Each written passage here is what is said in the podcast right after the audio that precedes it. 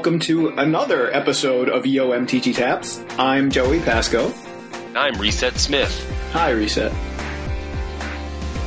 How you doing? Sorry. Hi. I'm doing great. Um, 20 year old references for the win. It's what we do around here. Um, so welcome back, Joey. Uh, welcome back, Joe. Yeah. I, That was so quick. yeah, was- it, it- feels, it feels. I don't know. Look, I'm just going to get this out of the way right now. Based on the conversations that me and Joey have been having lately, it kind of feels like we're back. I don't know. we took like a multi-year break, and then we just took a multi-day break. So That was a good Baltimore punk band. That's anyway, right. They would play with all the lights on. Um, hey, we're, we're, we're on the we're starting with 20 year old references, so let's go. Um, So yeah, so I think yeah, I, I guess what we're getting at is it's only been about two weeks since our last episode, um, and we think we want to make this a more consistent thing, and so we're going to continue to try to put out episodes every two weeks going forward. At least that's the the plan for now. yeah, um, I really have no interest in doing a weekly show again. Uh, I don't have time for that. I know you don't have time for that, but we've been having fun talking about this stuff, and like, I feel like we can get an episode out every two weeks. Yep. You know, and so you know, while while we're feeling that groove, let's do it. You know, Exactly. Uh, so yeah, so that's cool, and I'm excited about it. I'm really excited about it, actually. Yeah, it's fun. It's fun talking about magic, and it's definitely fun putting it out there. You know, talking to you and putting it out there for people to listen to and interact with and all that. So, uh, um, I just a quick shout out, and I'm not really big on like shout outs and everything, but um, shout out to Stephen Marshall because we didn't even mention his name last episode. No, we didn't. I'm actually, I was about to say the same exact thing. And just so everybody knows, I'm going over Steven's house tonight. It's New Year's Eve. We're recording. Yep. Uh, I'm going over Steven's for New Year's, so there's not like there's any sort of weirdness there. Um, you know, he was, he always put him, he, what did he say on his uh, Twitter bio? Uh, Joey Pasco surrogate. so, and I mean, and he he was a great uh, co-host with you for the years of the show that I was not. Uh, not, I wasn't hosting any podcasts, you know, when I wasn't on it. And he he just did such a great job, and I felt like after I was or while I was editing last week, I'm like, ah, man, we didn't even mention his name. So Yeah, I uh, know. definitely want to want to give a shout out to Steven. Um, so he I think playing much magic at all lately, so So he you probably might not hear listen. this. But Yeah. anyway, if right. you do listen, Stephen, hi. See Uh, you tonight. So, uh, so today, I think what we're going to talk about it's uh, we're going to continue our discussion of MTG Arena, and I think we'll probably at least mention some of the spoilers that have come out, or I'm sorry, previews that have come out for Ravnica Allegiance. Um, but the main topic of conversation today is going to be Arena and some of the experiences that uh, we've had over the last couple of weeks since our last episode. So, uh, Joe, do you just want to you want to start us Yeah, off? I, I feel like this is kind of. I feel like this is a podcast form of like a email I would send them about beta testing. You know what I mean? So like, I've got some like okay, this is I'm just serious, like- feedback for wizards. You know, episode of yeah two. no in, a- in a way some of it is and um, some of it is just my experiences with the program after playing with it for a couple weeks and just positive negative whatever you know mostly positive i feel like i've had a really great time with it um, but yeah there, there are issues. I think there's there's there's room for improvement, and I think uh, if you hadn't seen, you may have, but I don't know if our listeners all follow me on Twitter, but I would kind of occasionally mention something that frustrated me about Arena, and our good friend Jonathan Medina uh, called me the Arena Grump. Ah, because I was complaining about Arena. But I told him, you know, I, I'm just trying to uh, provide feedback, and I feel like this software has great potential, and these are some things that could be improved. Like, you know, why does this work like this, or why is this not intuitive? Uh, how do I do this thing that should be very simple? Things like that. So, uh, you know, I don't have specific examples of what I've tweeted, but you know, hashtag Arena Grump. Uh, that'll fi- that'll find you some of them because I Nice. started to hashtag them. nice awesome awesome uh, i have this, some of this is kind of that kind of stuff but just Yeah. kind of concentrated over a couple weeks and instead of putting putting it on Twitter, I put it in the show notes. Sure. So um, I didn't have a podcast to to complain on, so I was using Twitter. So there we go. yeah. Um, so go ahead and uh, kick us off. Anyway, yeah. So it looks like Arena is going to be the future of Magic Esports, and I bit and I dropped hundred dollars on gems, uh, thanks to limited resources. Uh, telling me to not spend less than hundred dollars at a time on gems. Yeah, there was a great episode of um, of limited resources a few weeks ago. I think in November 30th or the end of November um, about going uh, what was it going optimal. Going optimal with Marshall and Ryan together. Yeah, so Ryan is kind of starting up a new venture on his own uh, called Going Optimal, and he's going to be, and I think already is, kind of sharing a whole lot of uh, arena specific ways of basically doing the best you possibly can, like getting the best bang for your buck, so to speak. And uh, He was supposed to be streaming the next day after recording that, I think. So. yeah, so I'm, I haven't kept up with it, but I listened to that episode and it was awesome. And I was halfway through it and I sent it to Joe. So we'll link it in the show notes in case you haven't heard it. But one of the big things that he suggested that I wasn't or I haven't done uh, is if you're going to be playing Arena, the best, the first thing you want to do is just drop $100 on gems because that's going to give you the most value. Um, I haven't done that because I wasn't sure at first uh, whether or not I was going to be sticking with Arena. So I kind of go, oh, here's 20 bucks.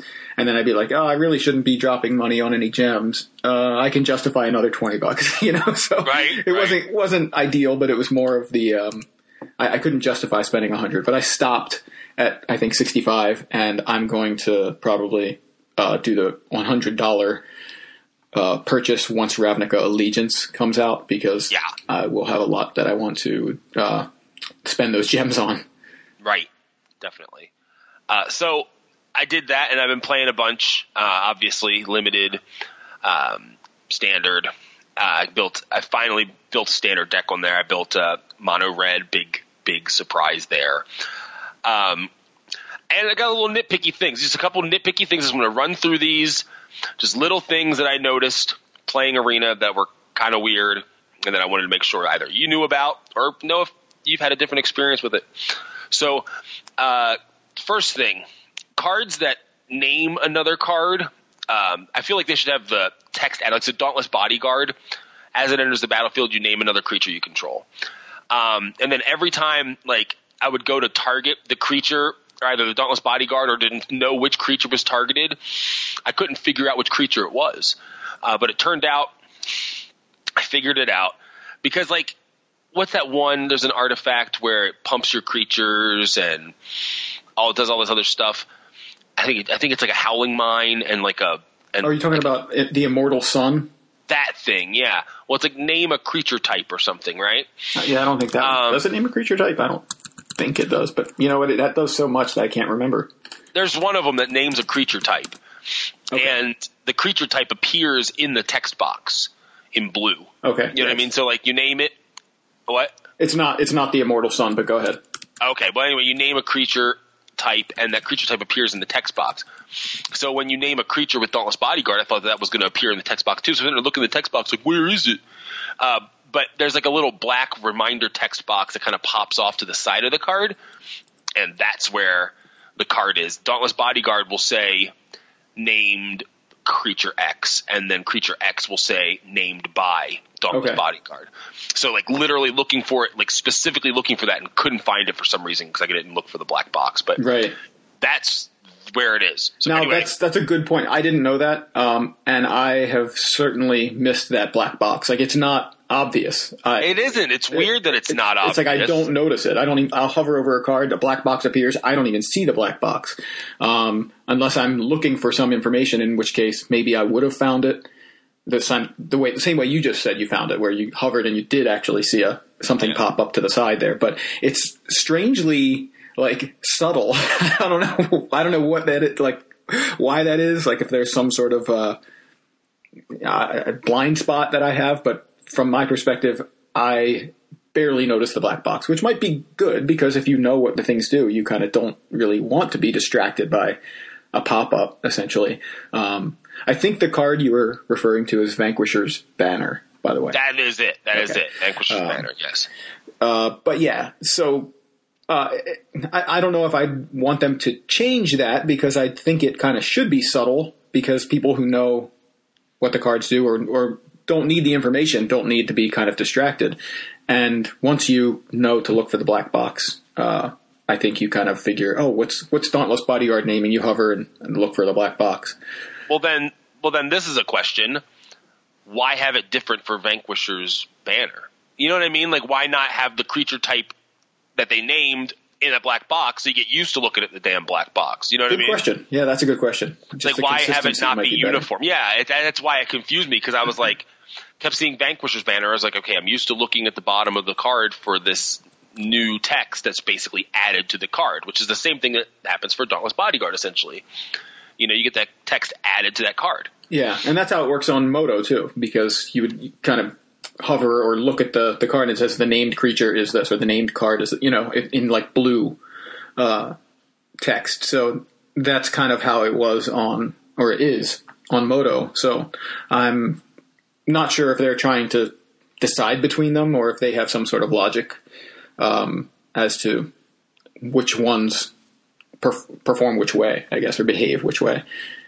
Right. Um, So, um, so anyway, I don't want to keep going on about this, but it should be one way. It should be all or like all one or all the other. I think you know, like why have it?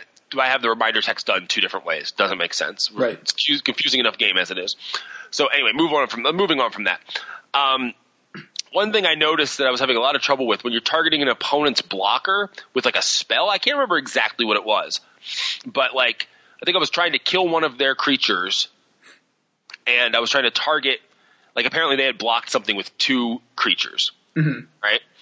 And then I was trying to target the creature I guess that I had put first in the blocking order, and the cards wouldn't separate.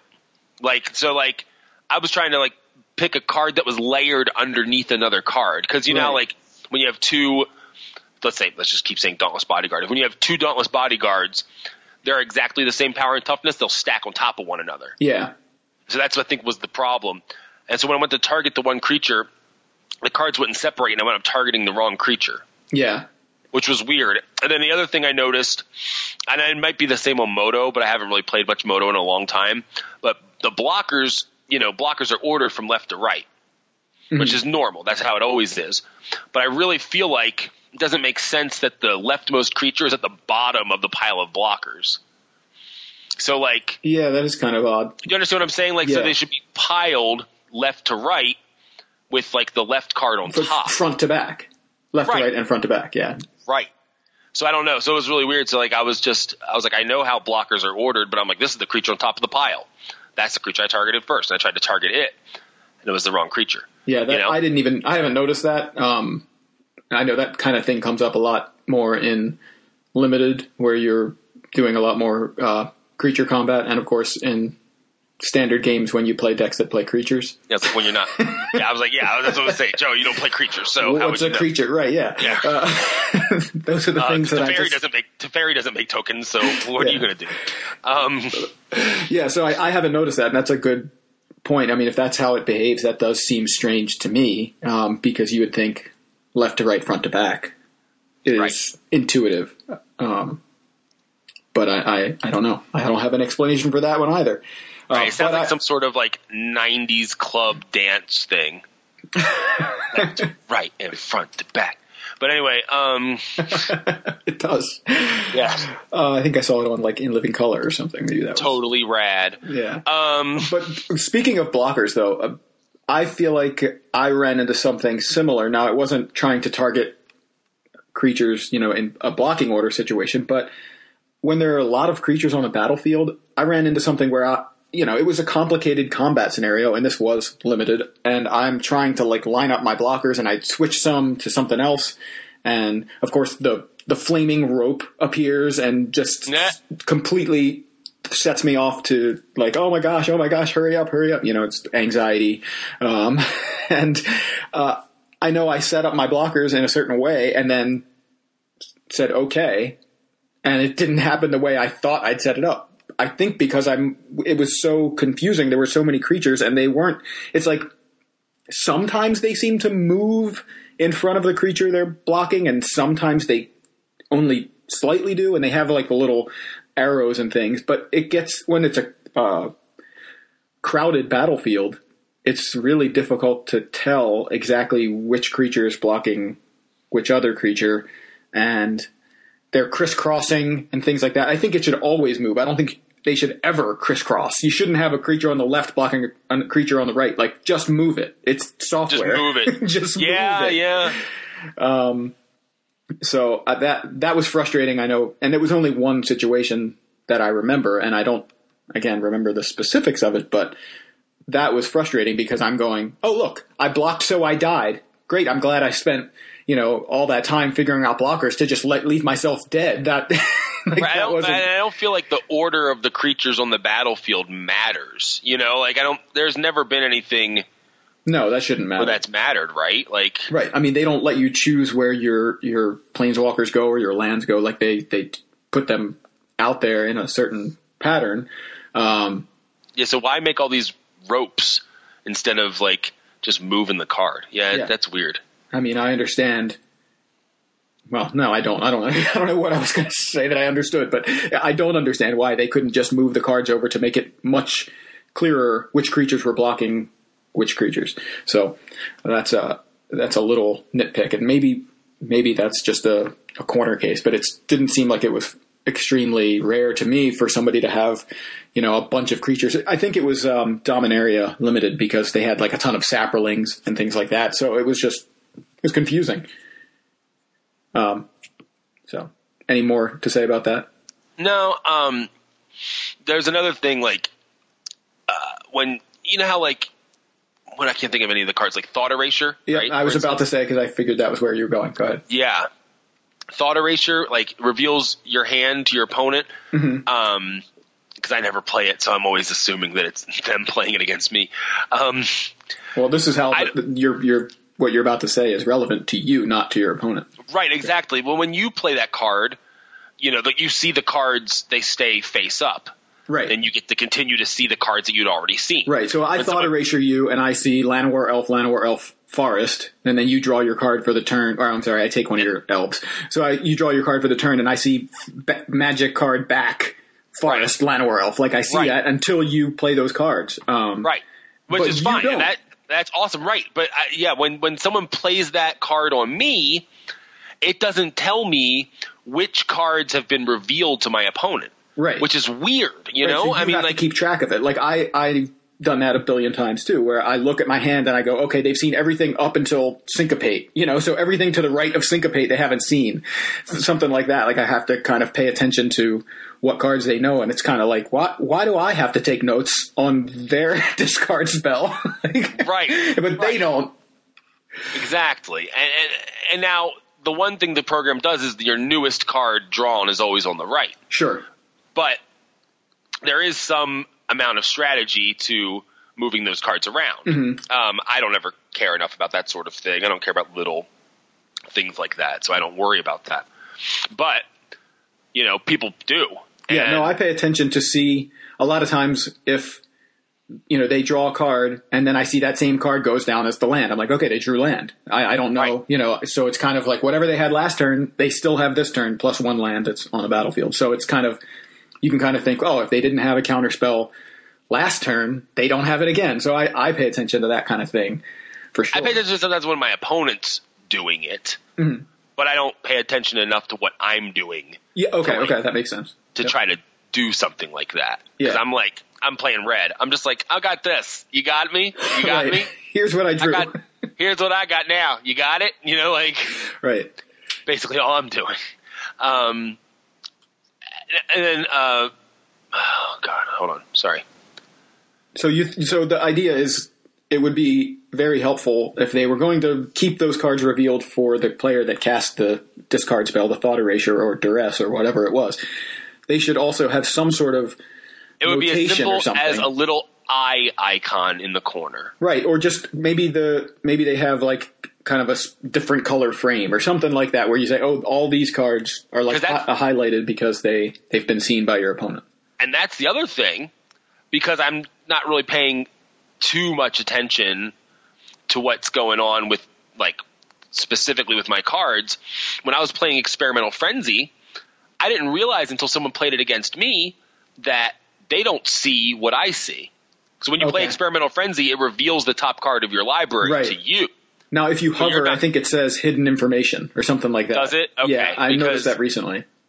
Yeah, because it was just I was like, well, you know, I didn't know that that card wasn't revealed to my opponent. Now, if there was an eye icon in the corner, Right, then you could say, "Hey, there's no eye icon here. I know it's it's hidden information." right? Right. Exactly.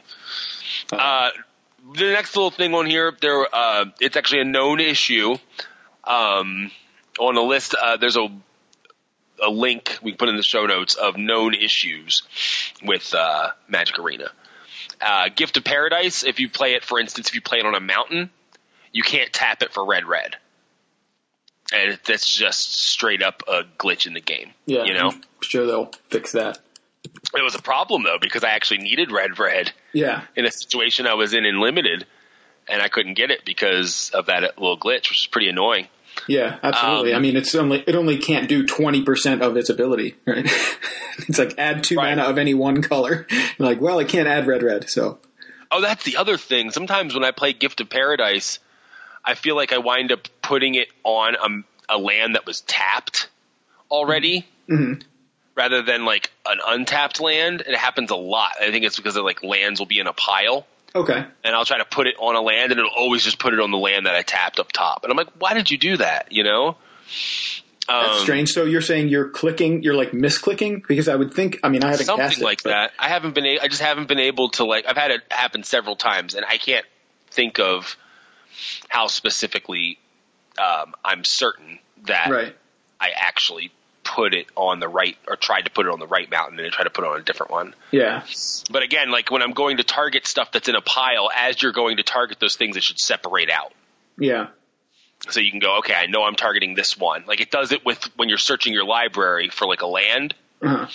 Like the land will pop up to the top of the pile when you've hovered over it. Right. And I think it's the same kind of thing that needs to happen with the um, with with anything that's in a pile like that. Yeah, Um, that's kind of tricky. Yeah. Um, I was having trouble figuring out how to stop the game on my upkeep, but I figured it out.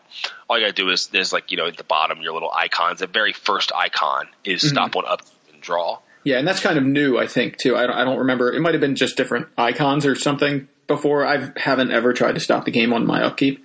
Um, I think I may have done it once on my opponent's upkeep, but you know, I'm not playing Vendilion Clique. That's a card that I typically would do that, stop on their upkeep or stop on their draw step, that kind of thing. Those kind of. I, I forget why it was relevant in the game I was playing, but Sure, it was but actually it comes up a up. couple times. Yeah, it did. so yeah, that one you, you figured out, so that's good. Yeah, I figured that out. Uh, so is it, I don't know if you're having this trouble too, or if it's just my computer's super slow. But why do I have to click on some things like five times before they work? Like, Yeah. Mm-hmm. like if, if like I'm in the collection screen and you click on that arrow and it doesn't move, and you go arrow, it doesn't move, arrow, and you hit it like three times, eventually it goes one page over. I'm like, why did I have to do that five times? So you, I, I wasn't gonna say like I, I've had that kind of situation in game where you're like click something and you're like I clicked it and you click it again and it works, you know. But that I, I don't know if that's a computer thing or a server thing or or what. Um, I'm running Windows 10 on a Mac a lap, laptop that's four years old. So what that means exactly, you know, it seems like it's fine 90% of the time, 95% of the time. There are a couple weird things, but you just reminded me. I also use the uh, the Magic Mouse that um, that Apple released, and I think it's I think it's the first one, so it's not like the newer one. Um, I only don't remember because a friend gave it to me, and so I just been using it. But it's uh, when I'm scrolling through my collection, like, or even uh, even just kind of side, trying to sideboard, like sometimes I click a card and it's uh what am I try- trying to say? Like I click a card and it chooses a different card, like the card that was next to it. And I'm like, what Oh, happened? that's weird. I think I've had that happen once or twice. And I'm like, no, no, no. Or sometimes I don't click a card and something happens. I see like the screen kind of blink and I'm like, wait, what's going on? I just I just accidentally took a card out of my deck that I didn't Yeah. mean to. Um, or the scrolling is completely erratic. Like I'll be looking through, you know, I'm like, okay, I want to go one page over, and it just jumps like three pages. and I don't know what the deal is. I don't know if it's like my finger rolling over the the mouse, like the touch sensitive part of the mouse, and it's trying to like swipe it or what what it's doing. Huh. Um, but I've definitely had issues using this particular mouse. Um, that hasn't stopped me from using it, but I, it seems odd to me that it would behave that way. Um, I don't really run into that issue in any other software where I'm like, oh, I accidentally touched my mouse in a certain way that made the screen swipe. You know, because those same shortcuts exist in uh, in the Mac OS where I can swipe to go back or forward. You know, different kind of uh, ways that this mouse is sensitive. But in Arena, it's like super sensitive. So I don't really understand that, but you just reminded me of it. And yeah, and also sometimes on the deck building screen, Mm-hmm. sometimes you click a card to get rid of it and it goes away. Sometimes you click a card to get rid of it and it doesn't do anything. And then you click the card and it doesn't do anything. And then you got to drag the card out to get rid of it. Oh, I I'm haven't like- had to drag it before, but yeah, it's, I've had to literally drag it because I'm like trying to click it to, to get rid of it and it won't go away. That's what I'm saying. Like it's like weird. I don't know. Maybe it's just my mouse, but I don't know, man. Yeah, it's it's. There's a lot of points of uh, that could be the case. Like it could be your mouse, it could be your computer, it could be the server. I think. I mean, I've been disconnected from the server. I think maybe twice or something, and I'm I've never figured out is that the server or is that something on my end? Did like the internet go out or something briefly and kick me off? Um, well, but that's frustrating too because I mean, I guess it's going to be frustrating no matter when it happens. But of course, you know, it, it sort of once the you run out of timeouts when the rope goes down, uh, the game just kind of takes whatever action to just end the turn as fast as possible. And so I Right. think I was in the middle of like doing something relatively complicated. I'm like, okay, I'm going to, you know, kill this. If he does this, I'm going to, you know, respond by doing this. And then he did it, or he or she, sorry, my opponent.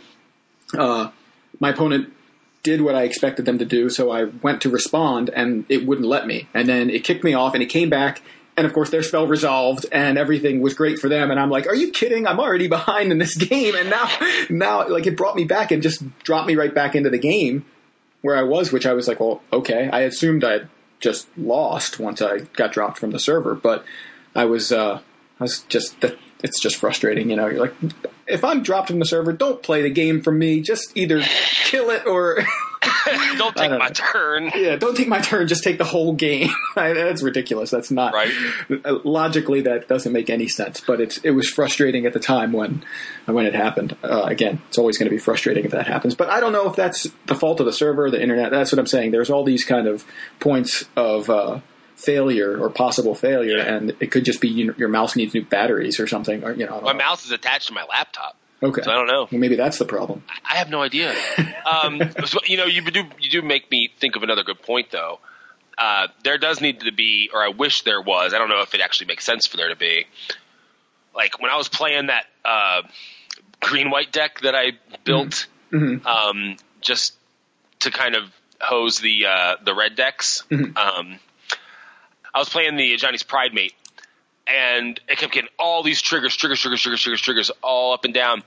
Like I wish there was a just accept all triggers oh yeah that's frustrating too where you're just kind of because it's like decline, clicking. take action, decline, take action, and like I had three Pridemates, and they were getting like three uh, triggers. Each one was getting three plus one plus one counter triggers at the start of combat. right And so I had to like click through nine times every combat. I was like, this is so annoying. You know, why can't I just go always accept trigger for this? right You know? Yeah, and you had that in in MODO, but for some reason it's not on MTG Arena or just a basically F6 kind of thing. It's just like accept everything that happens, you know, until at the end of the turn or something, or until the end of this phase.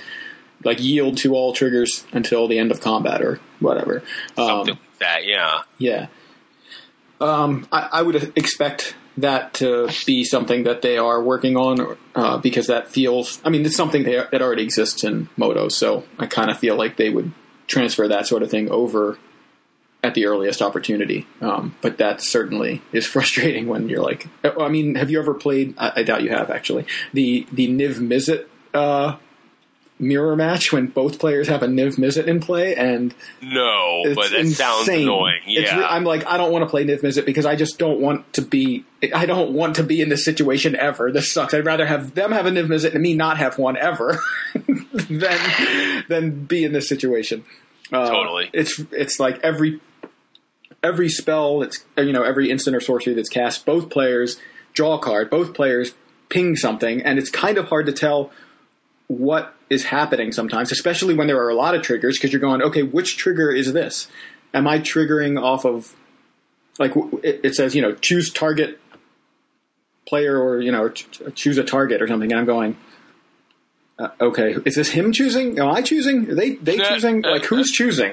Who's like Night at the Roxbury. yeah? Me, him, Me? me, him, Yeah. me. I really have a bad habit of referring to all my opponents as him, so I'm going to try to uh, work on that. By the way, just just noticing it while I'm talking. So, Yeah, yeah, yeah, yeah. Uh, it's, all, it's all good. so eh, that's really confusing too. So there's got to be maybe ways to make um, make it a little bit more apparent whose ability is actually on the stack. And I know sometimes it's it should be obvious if it's asking you to do something, it's you. But it's confusing because sometimes you're like sitting there and I'm going, "Oh, he oh, it's me. Oh, it's you know, kind of I thought I thought I was waiting for my opponent to to make a choice and uh, it's me because it's going back and forth with all these triggers. Uh, you know, maybe they just shouldn't design cards like Niv Mizzet. That would be helpful. Yeah, definitely. Get rid of Niv Mizzet. That's a great idea. Yeah. Um, so go ahead. You you have another. Um, I have a lot of stuff, actually, a lot of little stupid things.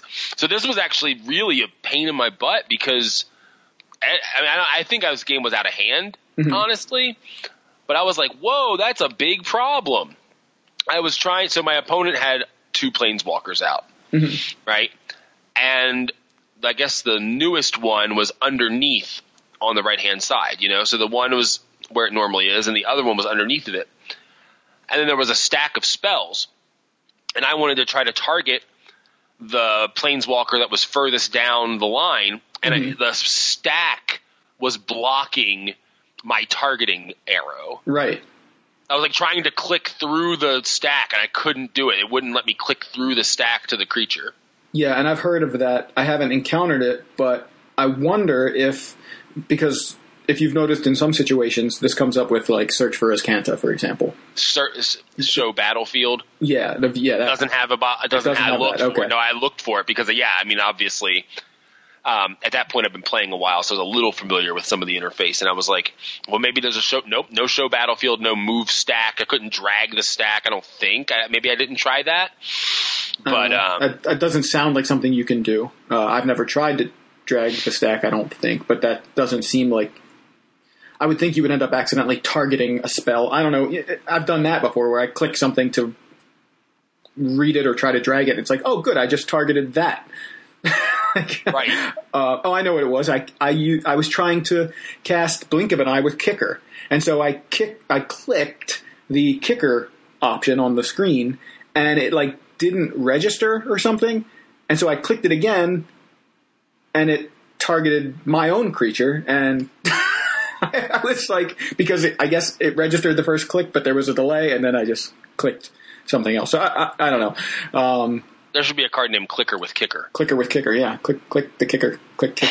Anyway, Did you Uh, kick, did you kick Clicker? click kicker. Uh, click kick. Click click slither. There is a card named Clickslither. okay, so Jesus. it, there are interface issues. Yeah, that's. I think I've heard of something like that too, where the stack or uh, or some kind of other card is in front of what you want to target, and you can't get to it, or it's you know this tiny sliver of of the card that you have to some, somehow manage to click. Um, yeah, I don't know what they could. I mean, that, that shouldn't be that difficult. They should have something again. Move the cards. like, don't don't have cards on the battlefield where the stack could ever show up. Like if, Right. if the stack is always going to be on the right thirty three percent of the screen, then keep cards away from that, or or move them when the stack pops up. Like Right. If the know, stack shift- pops up, if, the, if a card is hidden by the stack, the cards just shift over. yeah, It's like, oh crap, I can't be seen. You know, like kind of thing. yeah, Um, exactly. So yeah, okay. So anyway, that's all the little tiny things that I was just wanted to talk about because Mm-hmm. I thought they were fairly relevant uh, and useful to be aware of, at least. Yeah. Um, kind of talking. I wanted to talk a little bit about collection management on the game because there's no secondary market, which I like. Um, but the system in place is basically you got to open a bunch of packs and you got to use a bunch of wild cards to make your decks. Um, and one of the things that that leads to is uh, rare drafting. So when you're drafting, obviously when you play sealed, it doesn't matter. You get whatever you open. But um, when I'm drafting Ravnica, oh god, I'll take a Sacred Foundry if I'm blue, like if I'm blue green. Yeah. Like, you know, pack two, pick one. Like I don't care. Yeah, Like, I'm no, gonna so take will those- I because I'm drafting. In my my goal anyway. I guess it's all about your goals, and I guess this applies to real life paper magic too. But I'm in this case, I'm drafting to build my collection. So if something pops up and I'm like, I need that for my collection, I'm only drafting because I want to get more cards for my collection. I want to win more gems and things. I'm taking the like you said, Sacred Foundry, even though I have a blue green deck.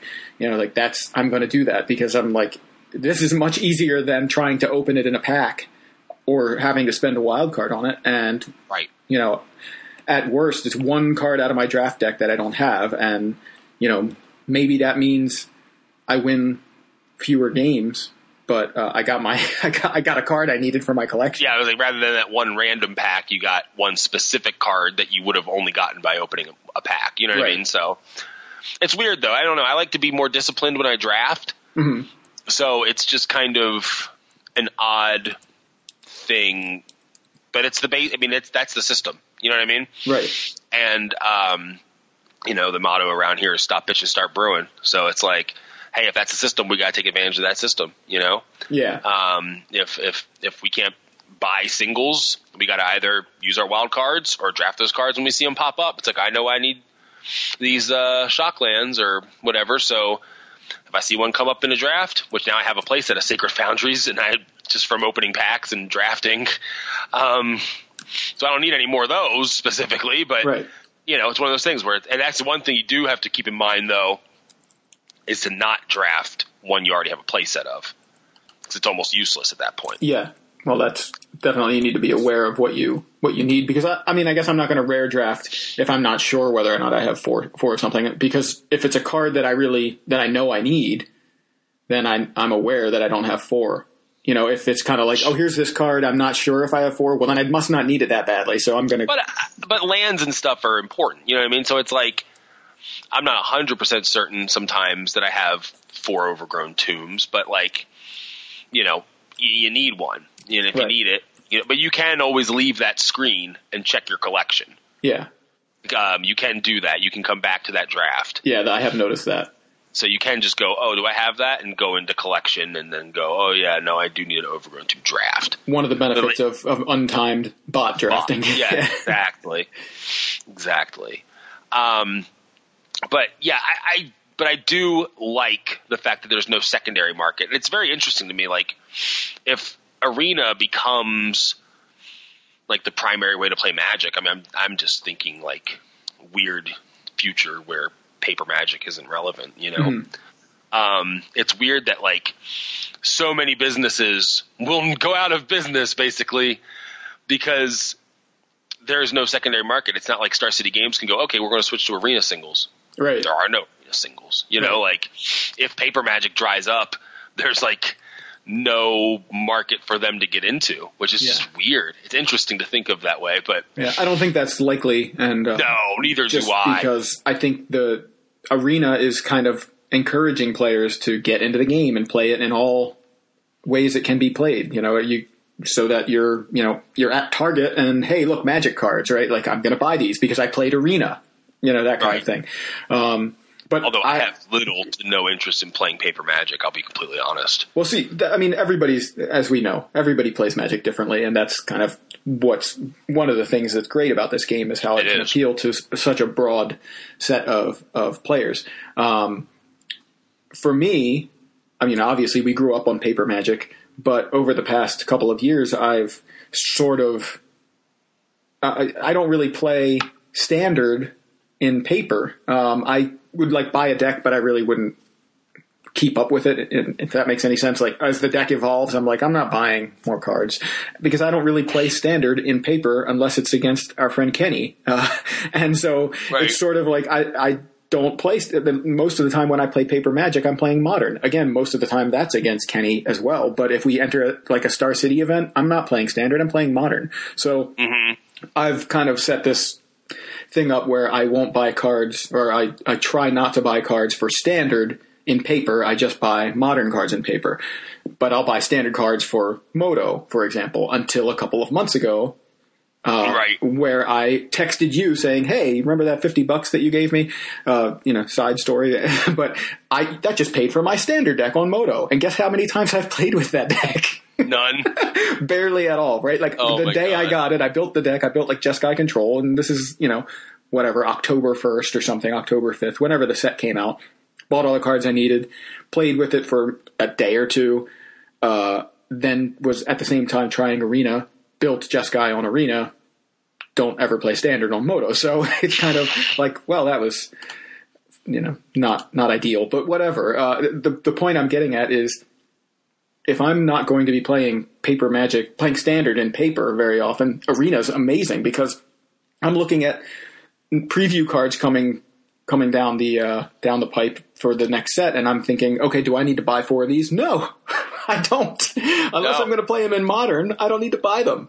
Um, Right. It's it's great. I'm like I. You know, I'm basically saving up my wild cards right now to try to make sure that I can get the cards as quickly as possible without having to spend much money. Um, but it's kind of great, and it's a weird way of changing my thinking because normally I'm trying to you know spot cards that are going to possibly spike in value. You know, you you look at a card and think, okay, how much is that pre-selling for? How much do I think it you know will might drop after the set releases or might rise, and try to get the you know the best possible price you can. But I don't need to think about any of that because guess what? You know, super hot mythic rare costs a mythic rare wild card, and so does the crappiest mythic rare in the set, which you don't need to spend a wild card on because it's crappy. But you know, like it's the the one you open in the pack and go ah.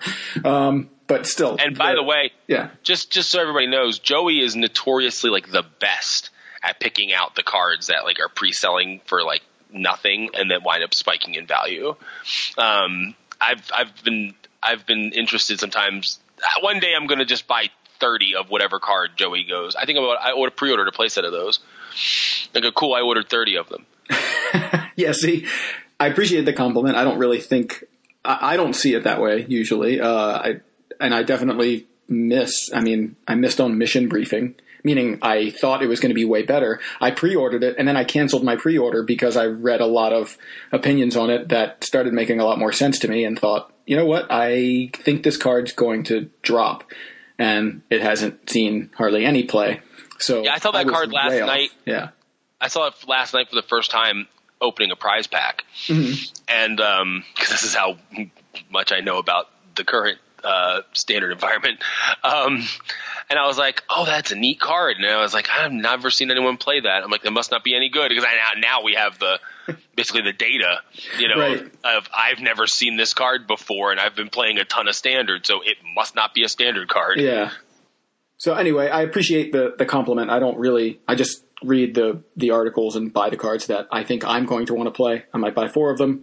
Might buy eight at most, and that's it. So uh, anyway, I don't even have to use that part of my brain anymore. So Right, it's right. just like I, I unless it's for modern, and even then, I, I might just wait and see if a card is actually going to uh, going to start to shine in modern before I buy it. And I did that with Arclight Phoenix, and obviously that card blew up, right? So, Yeah.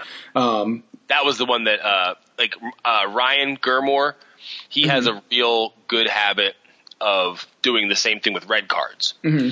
So he can pick it. Right? He was Arclight Phoenix. He was on Arclight Phoenix before I knew what Arclight Phoenix was. You know what I mean? right. Like you texted me about Arclight Phoenix. I'm like, I don't know what the hell you're talking about, dude. Like.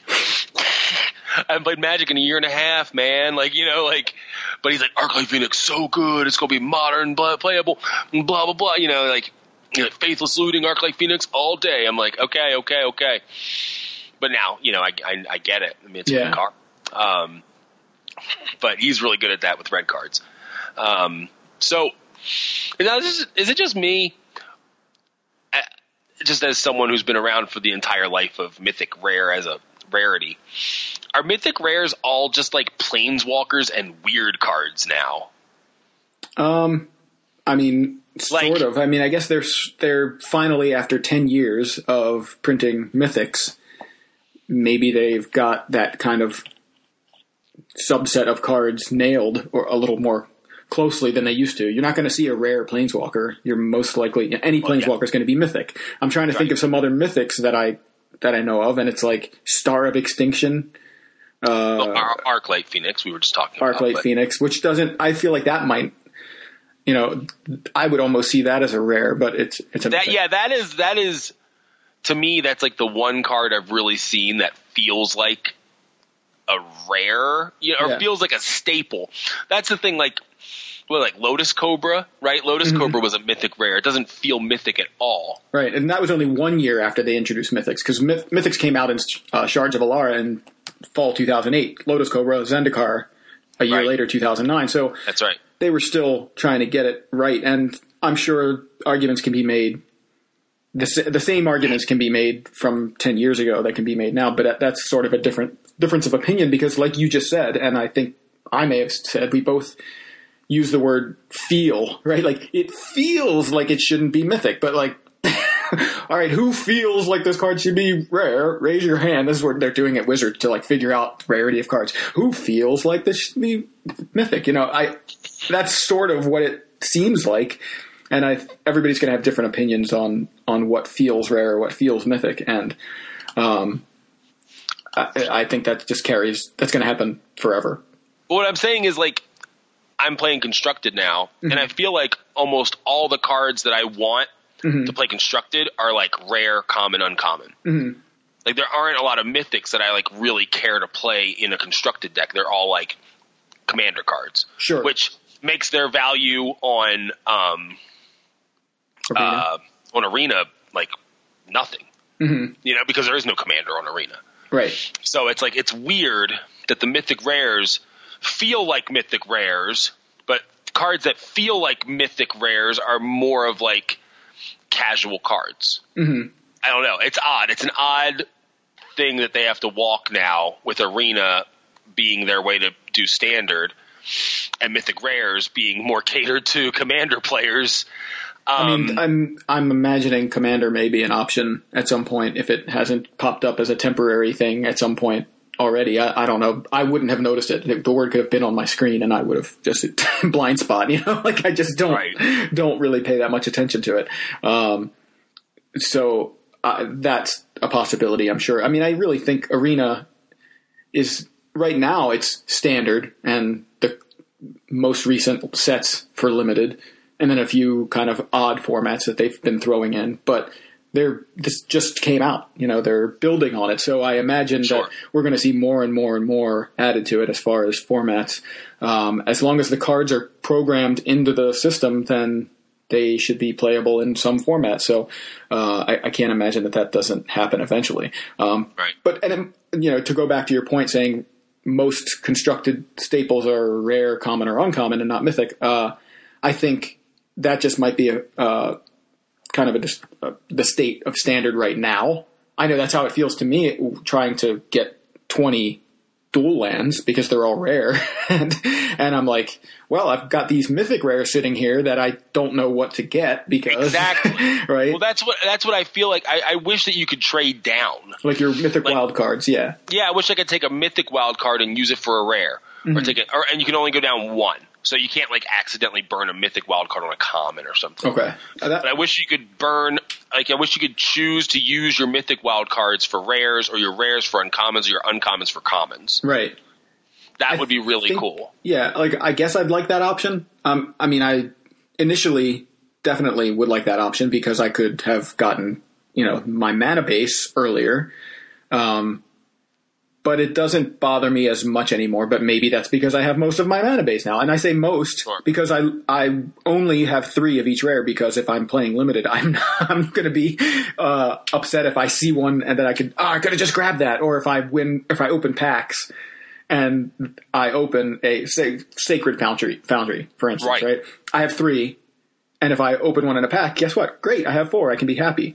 Uh, but if I spend gems, or, I, or if I if I use a wild card and now I have four, and then open a pack and there's a freaking sacred foundry in it, I'm gonna be ticked off. you know, like Yeah. I, I don't like that. So I'm basically trying to make sure I only ever have three of rares and mythics because if I open it in a pack, I'll I'll it'll be a you know feel bad. Um, Yeah, yeah. Until recently, like I actually yeah. I bought my bought. I used a uh, a mythic wild card on my fourth copy of Teferi recently because I thought I'm unlikely to be opening many more packs of Dominaria. So Exactly. Yeah. but, but I'm like waiting until the end of the thing. So for Guilds of Ravnica, I think I do. I have three Steam Vents and three Sacred Foundry and three. Uh, what? No, is that that's the only? Those are the only Jeskai lands right now. I feel. I think I will immediately try to get all four Hallowed Fountain because I'm likely to want to play like either base Azorius or, um, or continue with with uh, blue white splashing something. But I don't know. I'll start with three and see how it goes. yeah, no, totally. I get it. I get it 100%. Um, speaking of feel bads, uh, this is a good little mindset thing. Like, I think those of you who listen to this show in the Joey era, and I don't mean the Joey era as in when Joey was on the show, I mean the Joey era as in the Friends spin-off Joey. oh man. Um, uh, I feel like, you know, I like mindset things. I like to mention things that help improve your mindset. We all hate when your opponent has already clearly won, but they keep like playing spells and showing you things, show you their hand. I hate that so much. I mean, I don't care because I don't let those things bother me, but it's like a total jerk move.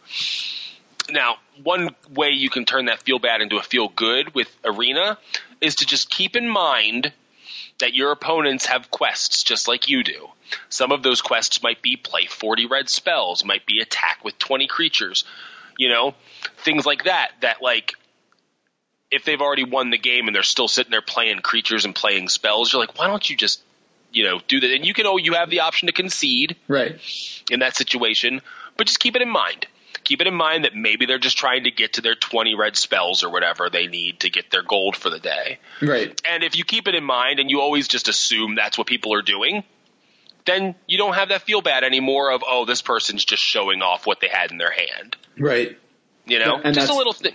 Yeah, that's absolutely true because that's something I'm doing all the time where I mean not showing off, but I'm trying to just achieve my Right. quest. Like I will start a game, I pick a pre-con sometimes because I'm like I don't Right. have time to really think that much. I'm just trying to achieve this quest while I'm making breakfast for my daughter. You know, I'm like feeding her breakfast and I'm like going back and forth. I don't even know what's happening in the game. I'm just like cast the spells, cast the spells. You know, I'm That's like funny. Whatever. really like funny. it's I I don't care about winning. I'm just trying to cast enough spells to get the gold and um and sometimes that means that you know I'm just not really paying that much attention to to making the correct plays. I'm just trying to cast spells. So, uh, what was I going to say? Oh, that's that's another frustrating thing too. There's like this weird line to walk if you're in that situation where you're like, you don't want to make your opponent concede. So you're like, man, if I play this, I've like my board is overwhelming. They might just concede as soon as I play it.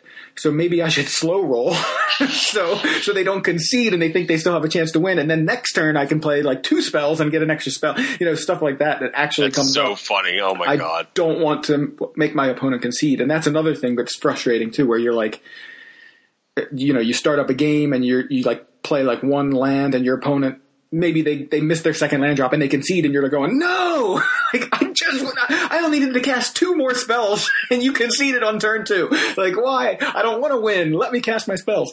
Uh, it's just it's funny, but uh, but it is like a factor right now because of these quests, and that's kind of what you're getting at. Is sometimes maybe somebody's just trying to cast enough spells to uh, to achieve that quest, and um, and not really trying to either rub it in or necessarily even make the right play. You know, Right.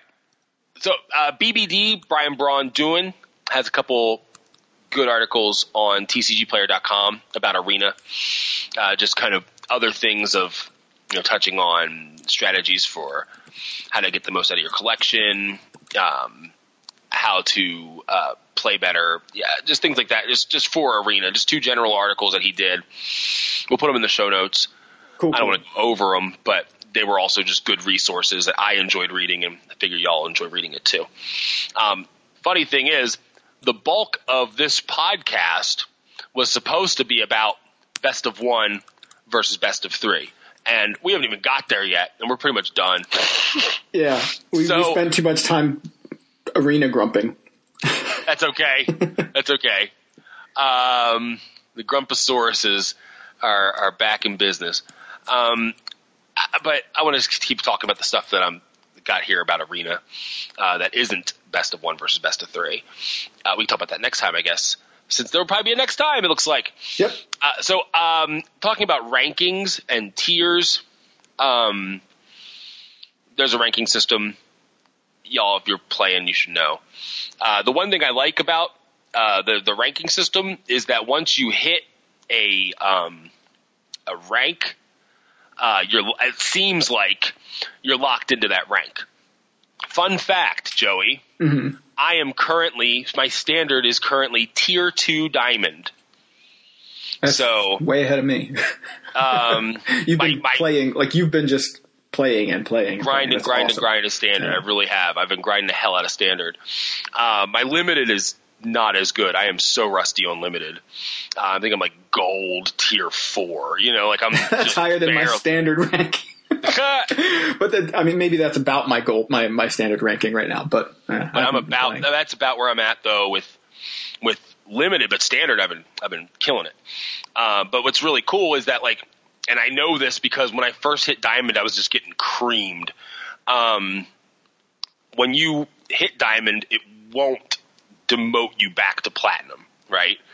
Like once you hit diamond, you're locked in at diamond. Um, but you can go obviously from tier four to or from tier three to tier four, like that. And I thought that like when you're first promoted to a new tier, maybe it locks you in right then until you get that first win on that tier. But that's not true. Eventually it will. I haven't figured out the exact amount of games, but it lets you lose a couple games before it actually demotes you um, a tier. Okay, that's definitely You know good to know. You know, just having a little bit of a safety net, sort of once you feel like you achieved something, and then take it away. You know that, Right. uh, or you know, they you don't want them to just take it right away. Um, so yeah, so I, I don't know. I'm determined, dude. I'm telling you, we're getting to mythic. Yeah, Getting uh, to mythic. we have what like thirty days left, I think, until the season ends. So, um, And I know this is just preseason, right, but I But- mean, that's how that's what we've got right now. That's what we've got to work with. So, right? I'm like, okay, well, let's start. You know, that's like I said on the last show. You know, I want to go from challenger to champion. You know, so um, the only way that you got to do that is got to get to that mythic, right? I mean, because it's the mythic championships. I guess you got to be mythic ranked to play in the mythic championships. So yeah, they they'll check your arena ranking at the door. You know, they, what's your uh, DCI number and your your your arena ranking? I'm sorry, you Yes. can't play. you can't play in this event. welcome, challenger. Yeah. Um, so I think we're going to wrap it up here. Next time we, I think we'll just. I mean, I thought we were going to touch on some spoilers, but uh, today, but we'll have a lot more spoilers to talk about next time. And I Next think, time we might just have to do a whole spoiler show because I think the full spoiler will be up in because if we're rec- if we if we record in two weeks, right? that'll be right before Yep. pre-release So weekend, right? Well, we can talk Weekend. about the things that we're excited about then. You know, the cards that that we're looking forward to playing and and things uh, in standard on arena. Joey. When's the last time the two of us did a spoiler episode? Huh? Oh man, that's a good question. Let's see. I'm going to say it was. Oh, I think Dark Ascension was probably the last time we we talked spoilers. So a while, huh? It's been a little bit. It's been since 2012, so you know, Yeah. almost seven years. We're we're talking about going into the winter set, so seven years. You know, seven uh, seven years worth of sets ago. So that'll be fun. Yeah, we're gonna do all seven years of, of spoilers. That's right. We're In an talk hour. about our top ten cards from every set since Dark Ascension. I love it. Yeah. It's a great. It's a great. It's a great topic. Sure. It's excellent. Yeah, but we maybe, also have some other stuff to talk about. We got stuff to talk about, so yes, we'll we be back. Yeah. So uh, until next time, we are Yo MTG Taps. Stop bitching, start brewing. We